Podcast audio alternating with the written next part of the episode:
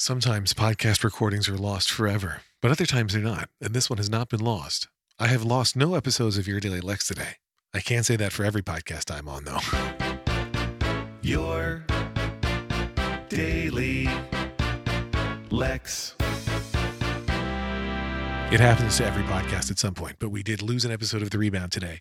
And um, hilariously, and really very delightfully to me, uh, my two co hosts, Dan and John, and I, we got back on a call and um, did a, a bridge version of the episode by going through all of our title suggestions because we keep track of title potential title ideas while we're recording the episode. And we use those to reconstruct what the episode would have been about and did the most abridged, tight version of the episode uh, that we could. And uh, I think that's really funny.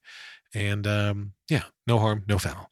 Uh, still very much in love with the Rivian. Boy, talking about that new Rivian got me a lot of messages from folks who were curious about my review and do I like it? And again, I'm only a few days in, uh, but I really like it. Like I'm, I'm disappointed that tonight I don't have rehearsal because I wanted to go on another big drive with it because it's 40 minutes each way to the theater and back. And um, yeah, I don't have any big drives today. I don't think I drove anywhere. No, I did. I drove two kids to the bus stop today, uh, but that was it. Um, the bus stop is less than 30 seconds from my garage. Um, I'm getting really good at pulling it into the garage. I no longer need to fold in the mirrors when I pull into the garage, which is good um, because that had been a problem for me, or the first couple times I was doing that. Uh, it is very as I think I mentioned yesterday, it's uh, very concerning to pull into the garage still because the car is very concerned and is sending all of its warning beeps.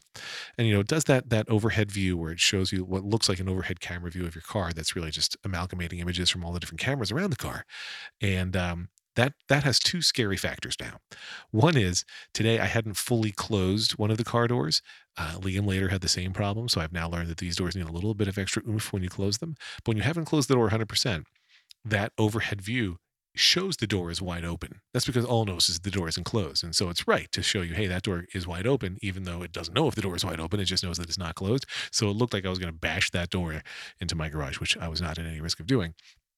The other thing that's scary is, especially when I'm pulling out of the garage, uh, just the way those cameras work and the way the, I don't know, maybe the word parallax is involved who knows? But something about the optical effect or the, the visual effect of what happens as you reverse out of the garage makes it look like the garage walls are slowly converging on you and that you're about to get crushed to death or that your car is about to get smashed.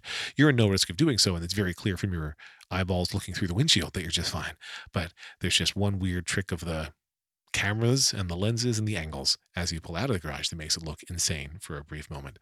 Uh, but yeah, really. So all the people looking for reviews, it's it's a really uh, it's a great car. Uh, lots of very weird storage compartments. Like there's a storage compartment underneath the driver's seat and underneath the front passenger seat that like folds forward, and it's about big enough to hold a phone or sunglasses or a wallet, but not anything else. It's like hey, we could put a little space here. Let's do that. And so they did, but there's really no use in having that spot. But there it is. Um, anyway, those are my random car and random podcast updates. Uh, I recorded this episode while the entire time expecting to get interrupted by a call that's about to come in. Oh, here it comes right now. So let me pause. All right, I took that call. No time has lapsed for you, but plenty of time has lapsed for me. And I actually have to go. I have to deal with some food that's in the oven because I got texted about it while I was on a work call saying I had to take that food out of the oven. So I got to go do that. This is what living and working at home is like. Goodbye. Lex.